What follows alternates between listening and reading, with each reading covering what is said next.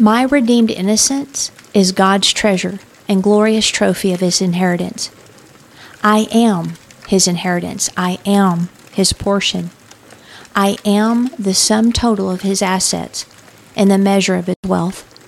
His love greatly inspires me to live my authentic life in his master plan and original intent. All that he has for me is good peace, prosperity, divine health, safety, all the goodness that a person can possess in this life is what he has for me.